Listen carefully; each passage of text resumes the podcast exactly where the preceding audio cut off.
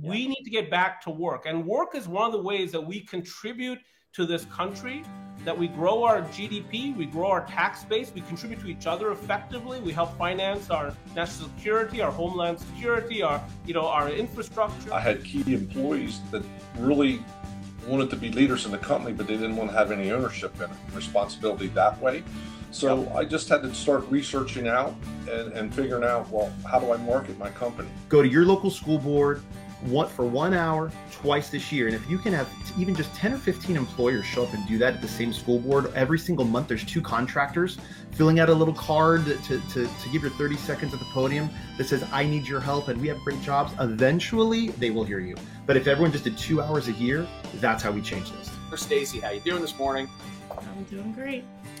She loves it. I ask the question every time. She's like I'm fine, dude. Just uh, a little much. And I say to that owner, I said, I said, so you're not willing to invest in yourself? You're not going to invest in yourself. You're going to invest in companies you have no control over, whereas your company you control, and you don't have the confidence to pour the money into that. When things are busy and they're looking for their GC friends to sit down and negotiate a project on a GC and a fee, and they're more excited about building the project and then all of a sudden the model, the market swings, and now the developer market is going to go out and they're going to hard bid the same project to two or three different GCs, and that's where that's where it starts going down.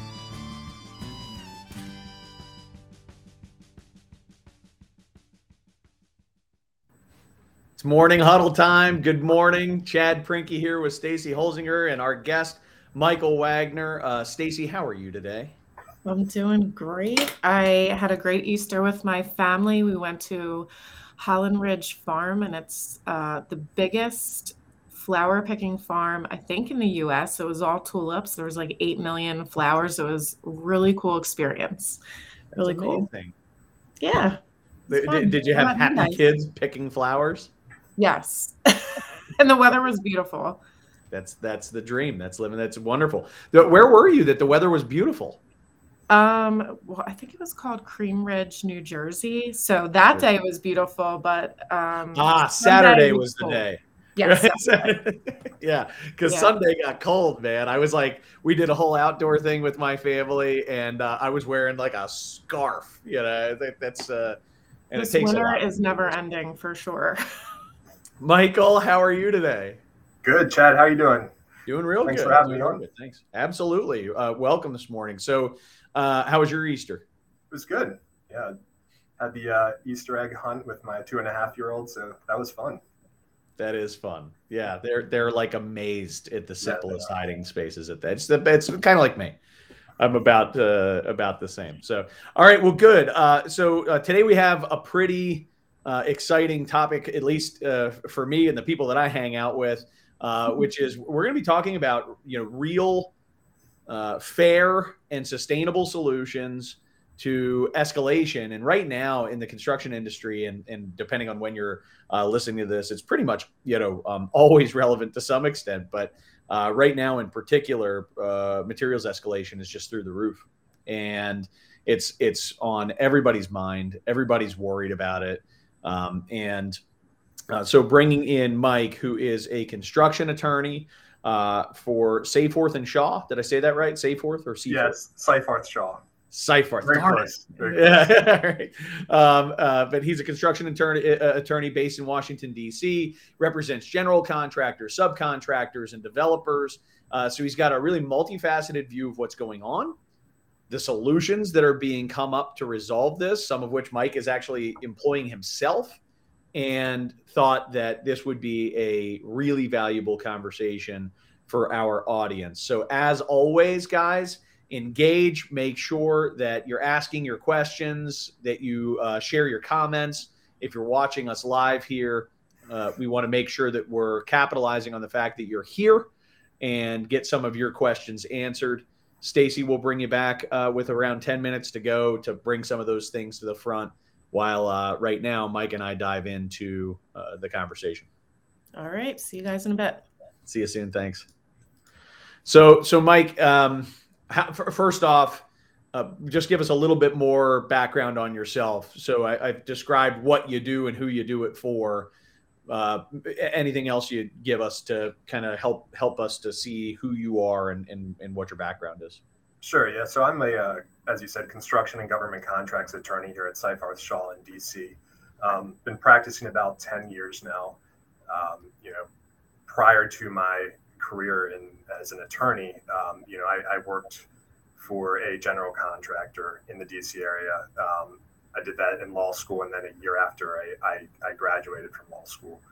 Um, but I've grown up around the construction industry. My dad was an electrical contractor um, in the DC area as well. So grew up helping him in the summers, uh, moved into the office, did project management, accounting. Um, so, you know, our conversations at the dinner table were about the projects he were working on and, and the change orders he was he was working on at the time.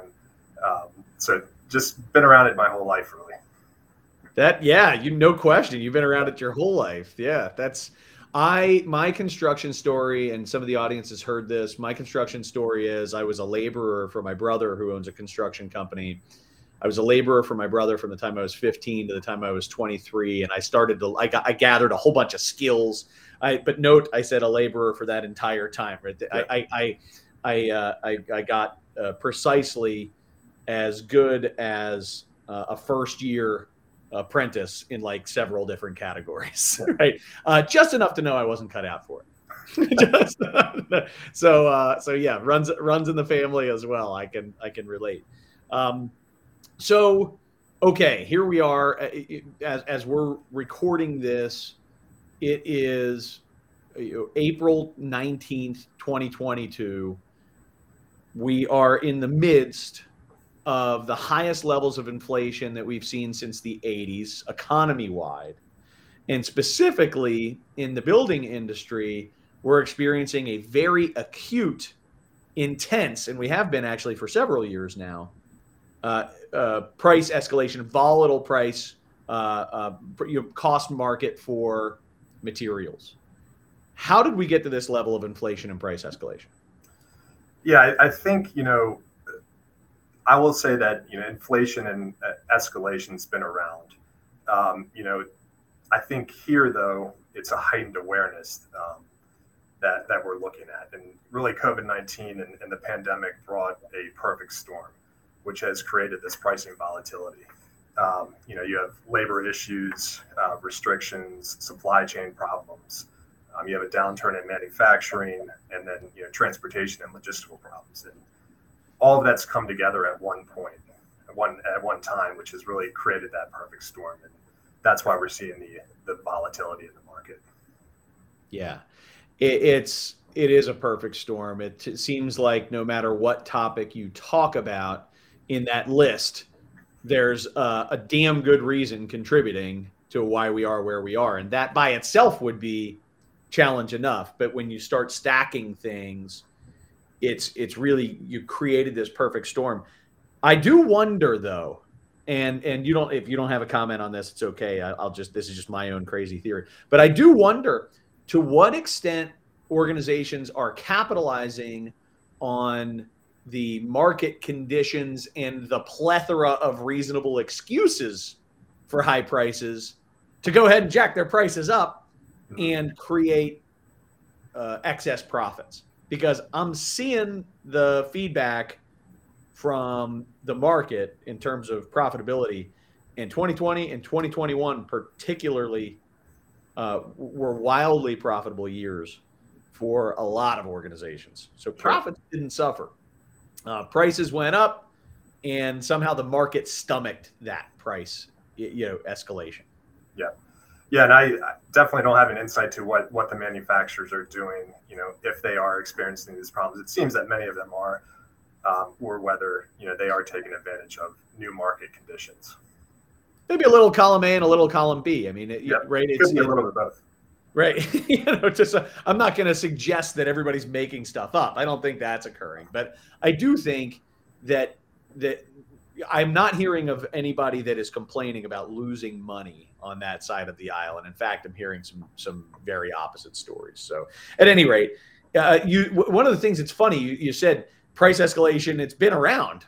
Uh, you know, th- this has been happening for quite some time.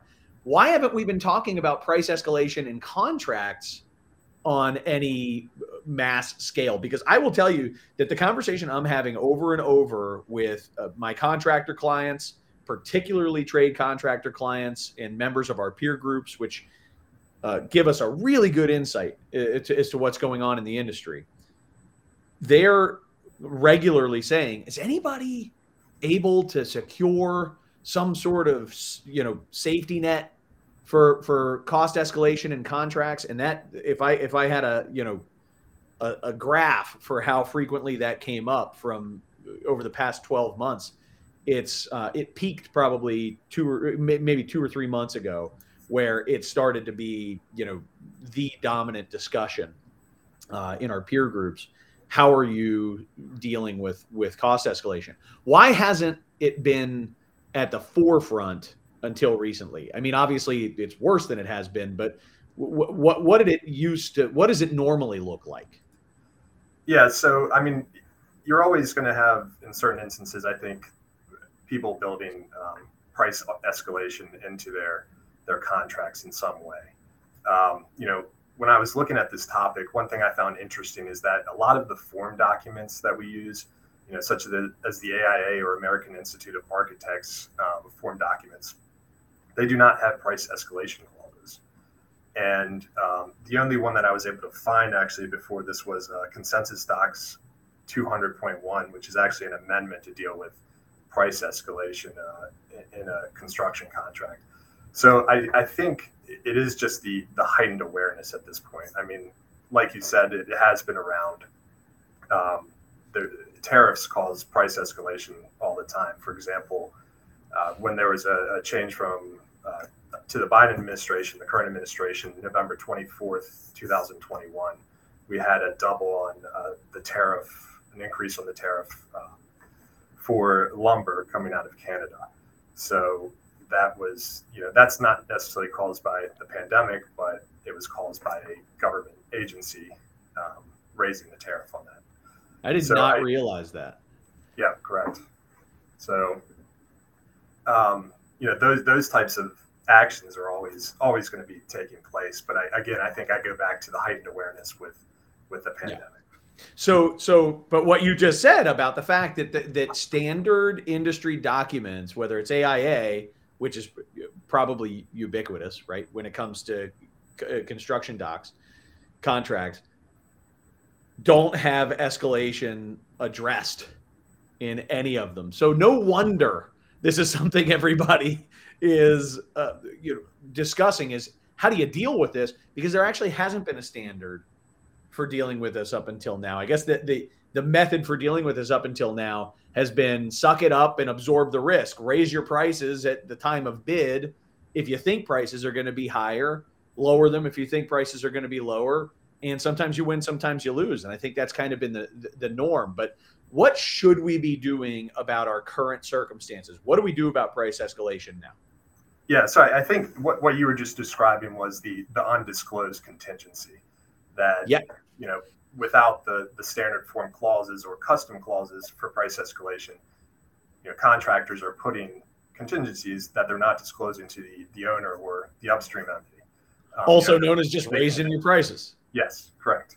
So that doesn't bring much transparency into pricing. And at that point, the owner is really not getting an accurate price. They don't know what exactly what exactly is going on there.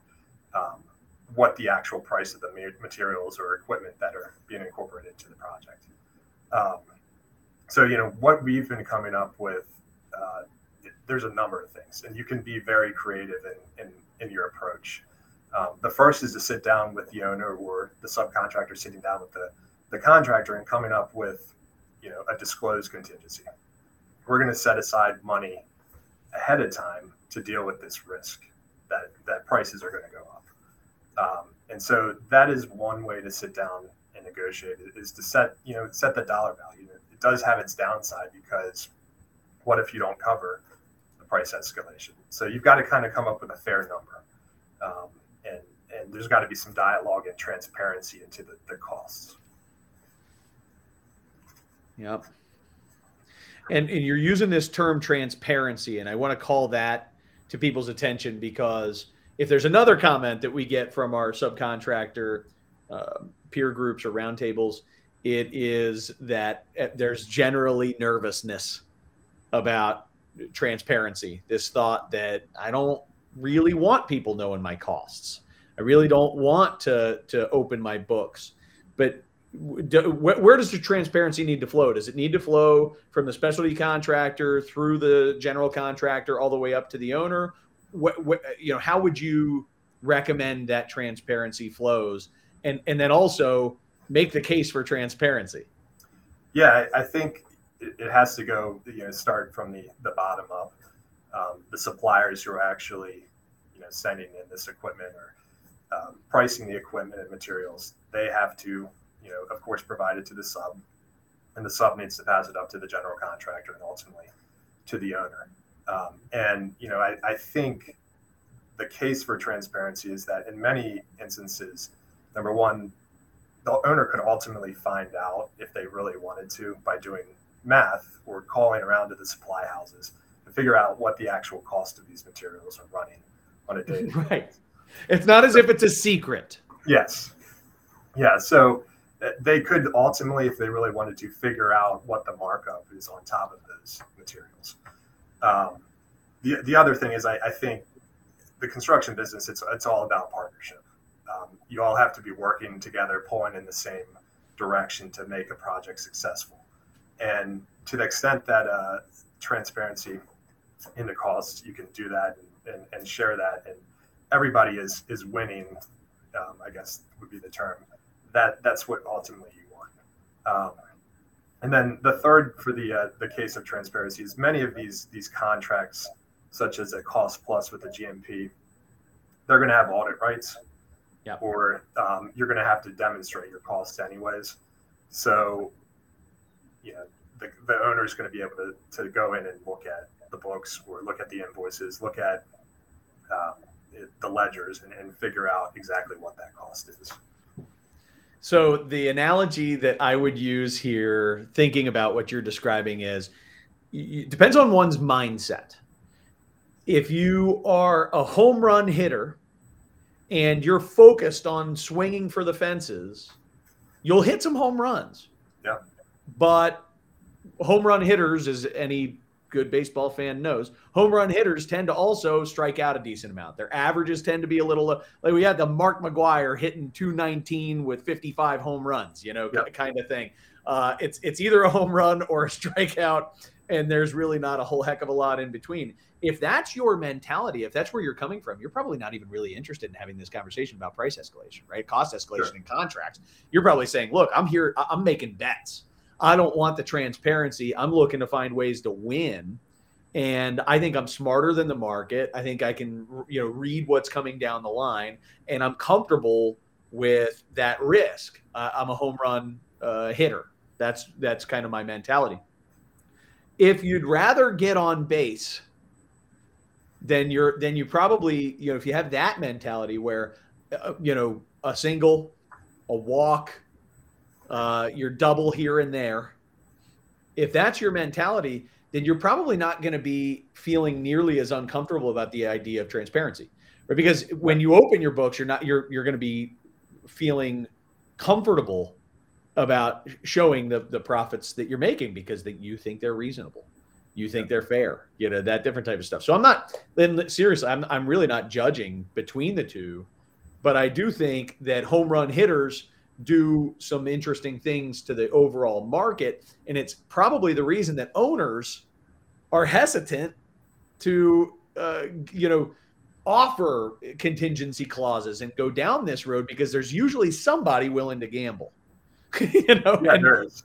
There so, is. And it, it really does come down to your risk profile. Are you going to be the, the person who's going to increase their your you know, their price, you know, put a large markup in it, or do you want to try to negotiate things out and, and see where it ends up? You know, it's all about balancing the risk. If you have a high risk profile or a low risk profile, and there's multiple ways to approach it. So, so what do you see going back to so so let's say that we're tailoring the rest of this discussion really around the the person that's just trying to get on base the person that's trying to make a reasonable profit doesn't want to get killed in the market. And I do know these folks, man. I I, I know uh, trade contractors right now that are like finishing up work that they priced in 2020. They're getting no help and they're uh, losing money on every project that they priced in 2020. They're bringing it home right now, and that what they're really looking for is for just somebody to you know help to cushion the next ones. They're not they're not looking to swing hard the other way or hit home runs. They just need to get on base. For those people, uh, w- when you're when you get into contract negotiations themselves, what advice would you have if you were trying to approach this topic of establishing uh, material escalation clause? Yeah, so I, I think you need to, re- to request a sit down, request you know, sit down and negotiate. And With who? With uh, whoever you're, you're contracting with. So, for example, the subcontractors need to sit with the general contractors, and general contractors need to sit with the owners and let them know what's going out there with the pricing that, that we're seeing and what's increasing, you know, what's going down, where where the market is at the time of, of contracting. And that's going to kind of guide your conversation on on what can be done. Um, you know, I think the first step would would be to talk about the contingency, um, and then you know I think a, the second step is to go for a price escalation clause. Um, and there's multiple ways that you can approach the the price escalation clause. You know, you can set it based on you know a percentage increase, or you can you know set it based on time, or a combination of both, which would be a temporal approach. Um, so when I'm talking about percentage increase, you know, what what the contract provision could say, you know, the contractor is going to own the price increase up to 10%. And then from there, the owner is going to carry the burden. So it's it's a risk sharing scenario based on the percentage. And there's and there's an expectation that I'm going to have to demonstrate. I'm going to have to prove that my costs went up. There's that is going to be able to be audited. Correct. Therefore, yeah. they're going to be able to see what my hard costs on my materials were for that. Yeah, and that's where the transparency comes in. You're going to have to provide those those invoices. Yep. Um, and and on the flip side of that, it, it seems to me, you know, nobody can have it all one way. So so is there is there a a feature in this escalation discussion where if the materials cost goes down by 10%, then the there's a savings that gets split up? Like, does that, you know, yeah. how does that work?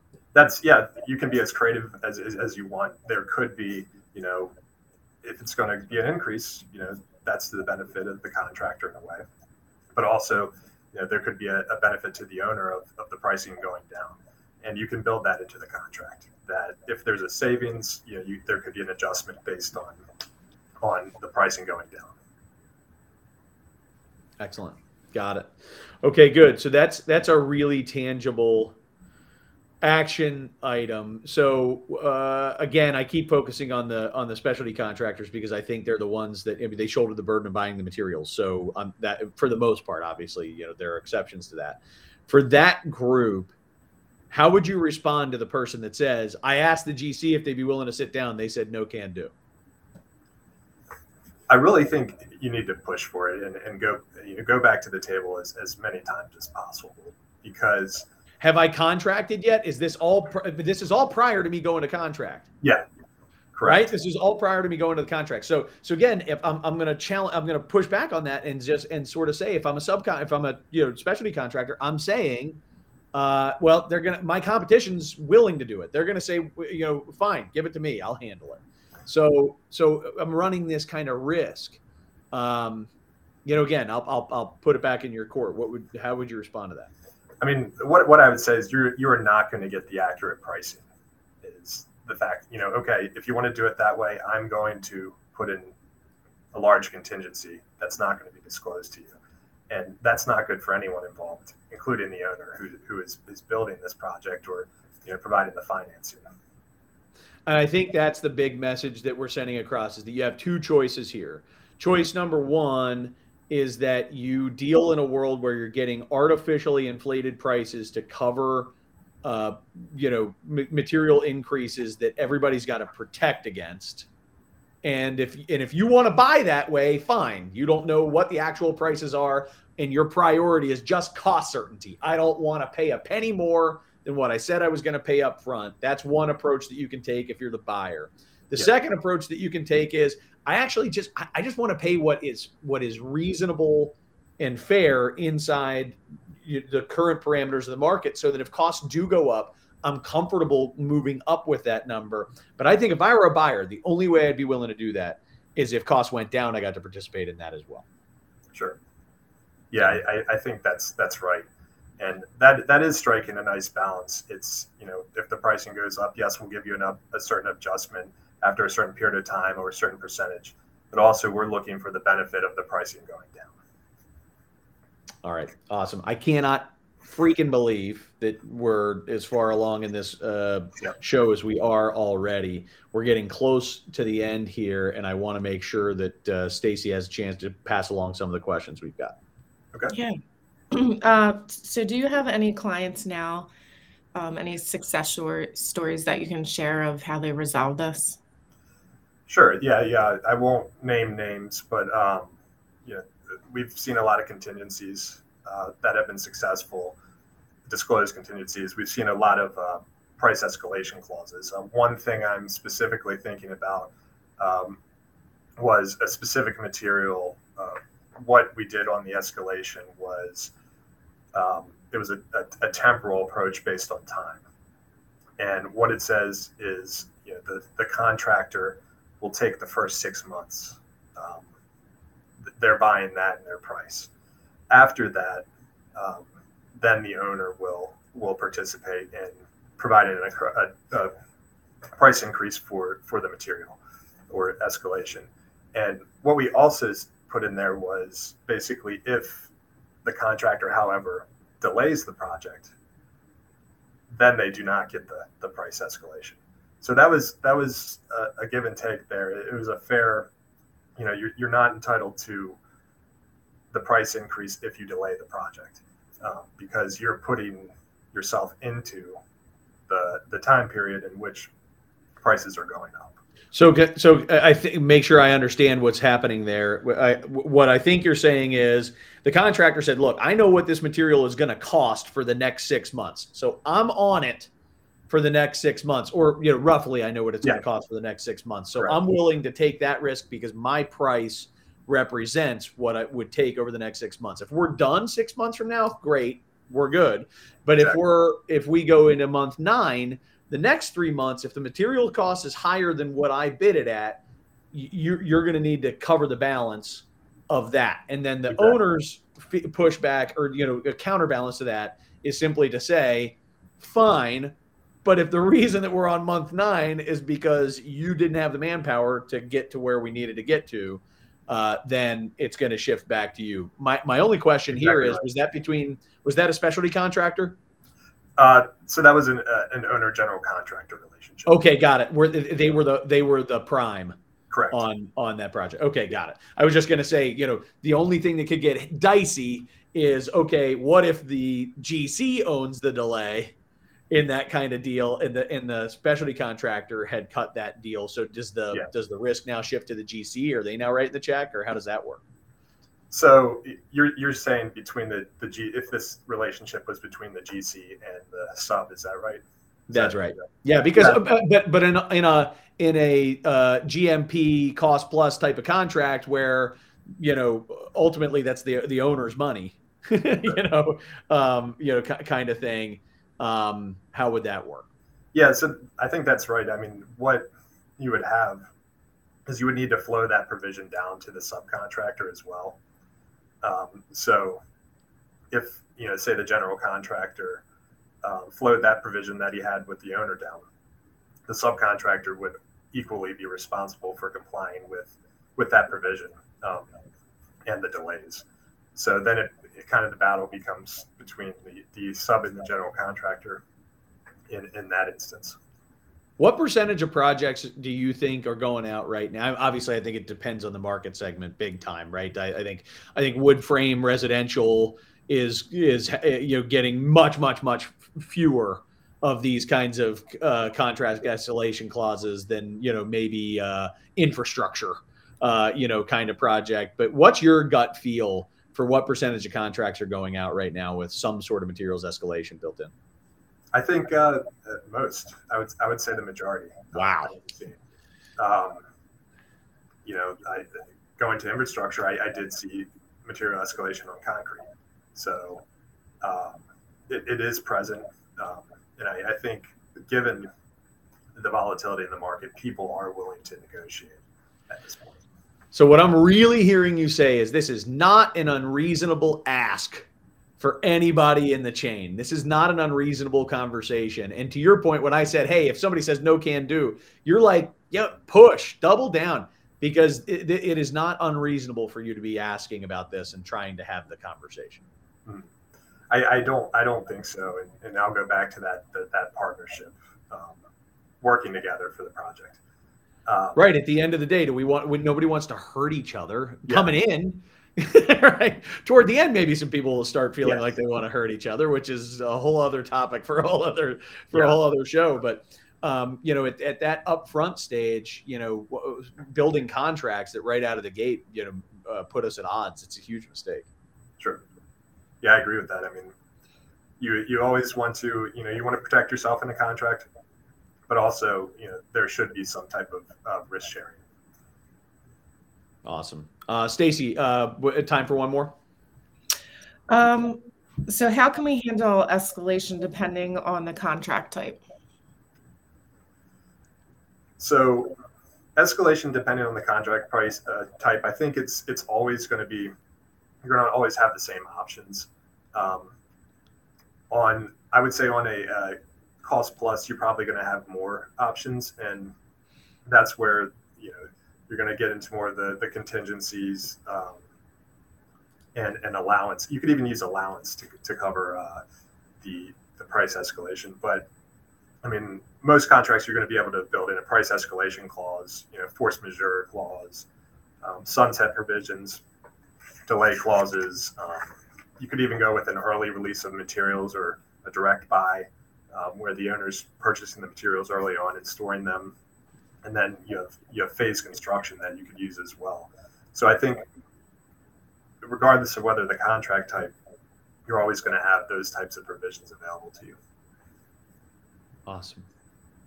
Awesome. All right, great. Um, we are uh, up on time, and I I know for sure that uh, if if we had folks watching this uh, who were, you know, whether they're regardless, specialty contractor, general contractor, owner developer, there are um, real takeaways that I think you provided.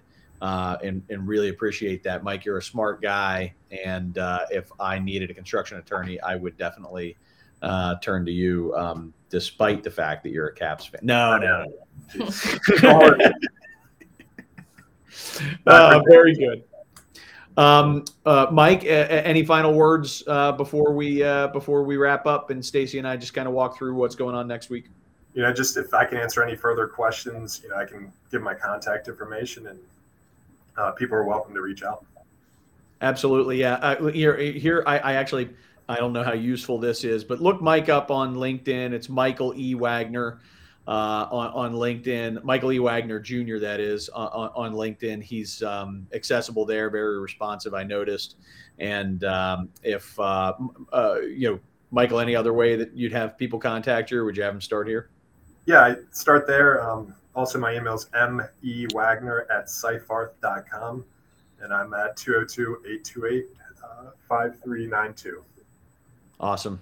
Thanks. Appreciate it, Mike. Thank you so much for being here. Stacy, let's talk a little bit about what's going on next week. Okay.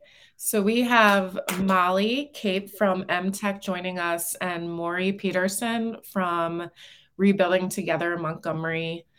Um, and we're going to talk about community service and how that helps our partnerships with GC subs and how we can use the materials and our resources just to help our local communities and build relationships. Awesome. Great discussion. I think you know so much of the discussions that you that I have with my clients right now revolve around employee retention, uh, engagement, happiness, things along those lines. It is not a natural connection for a lot of people to think about how they can involve their company in community service, how that might actually help with employee engagement and retention. But it absolutely does, and I look forward to digging into that with uh, that and more uh, with uh, with Maury and Molly. So that that'll be a, a, a cool uh, kind of group discussion um, uh, next week. So thank you, uh, Stacy, for for all of your help in making sure that we have fantastic guests every week, and that our our you know guest question, or our sorry, our viewers' questions get a chance to get a- answered. Um, anything to say before we wrap up? Nope. I hope everyone has a great rest of the week, and I hope you join us Tuesday. We'll send out an email. Um, hopefully sometime tomorrow, just to let you know a recap of this episode and then who's on next week. Excellent. Yeah, but make sure that you register in advance. And hey, if you don't want to be trying to follow LinkedIn and and you know check check our posts to find out when the next show is and get registered, just shoot Stacy an email with your email and she will get you on our weekly list. That is the easiest possible way to make sure that you stay plugged into this and uh, and that you don't miss an episode that you want to miss. So, uh, or sorry, that you don't want to miss. Uh, I'll talk to I'll talk to you guys uh, all later. Thanks so much, Stacy. Have a good one, audience. You too. See you Thanks. guys. Yeah. Bye bye.